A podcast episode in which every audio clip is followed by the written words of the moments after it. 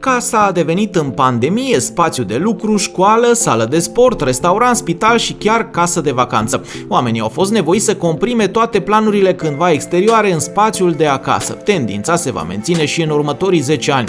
Conform unei cercetări care analizează tendințele și impactul pe termen lung al COVID-19 asupra modului în care vom folosi locuințele lansată de Beko și realizată în colaborare cu o agenție londoneză de consultanță specializată în analizarea proiecțiilor și tendințelor, dacă înaintea pandemiei trăiam într-o era interacțiunii continue cu cei din jur, acum atenția s-a mutat către interior.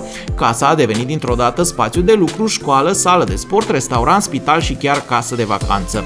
Astfel, oamenii au fost nevoiți să comprime toate planurile de activitate, odată exterioare, în spațiul de acasă. Potrivit raportului, migrarea către un spațiu mai restrâns va continua, ducând astfel la o nouă eră, cea în care acasă devine centrul universului.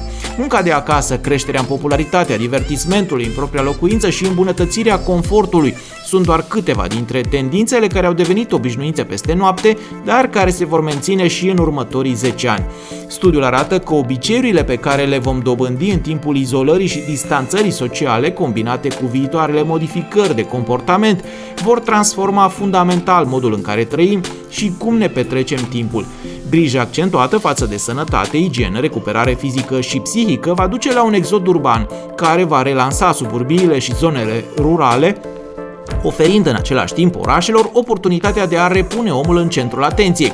Tinerii care anterior erau atrași de marile orașe constată că salariile relativ mici, chiriile mari și aglomerația au un impact negativ asupra vieții lor. Astfel este de așteptat ca generațiile următoare să înceapă să se îndrepte către zone rurale și adiacente orașului.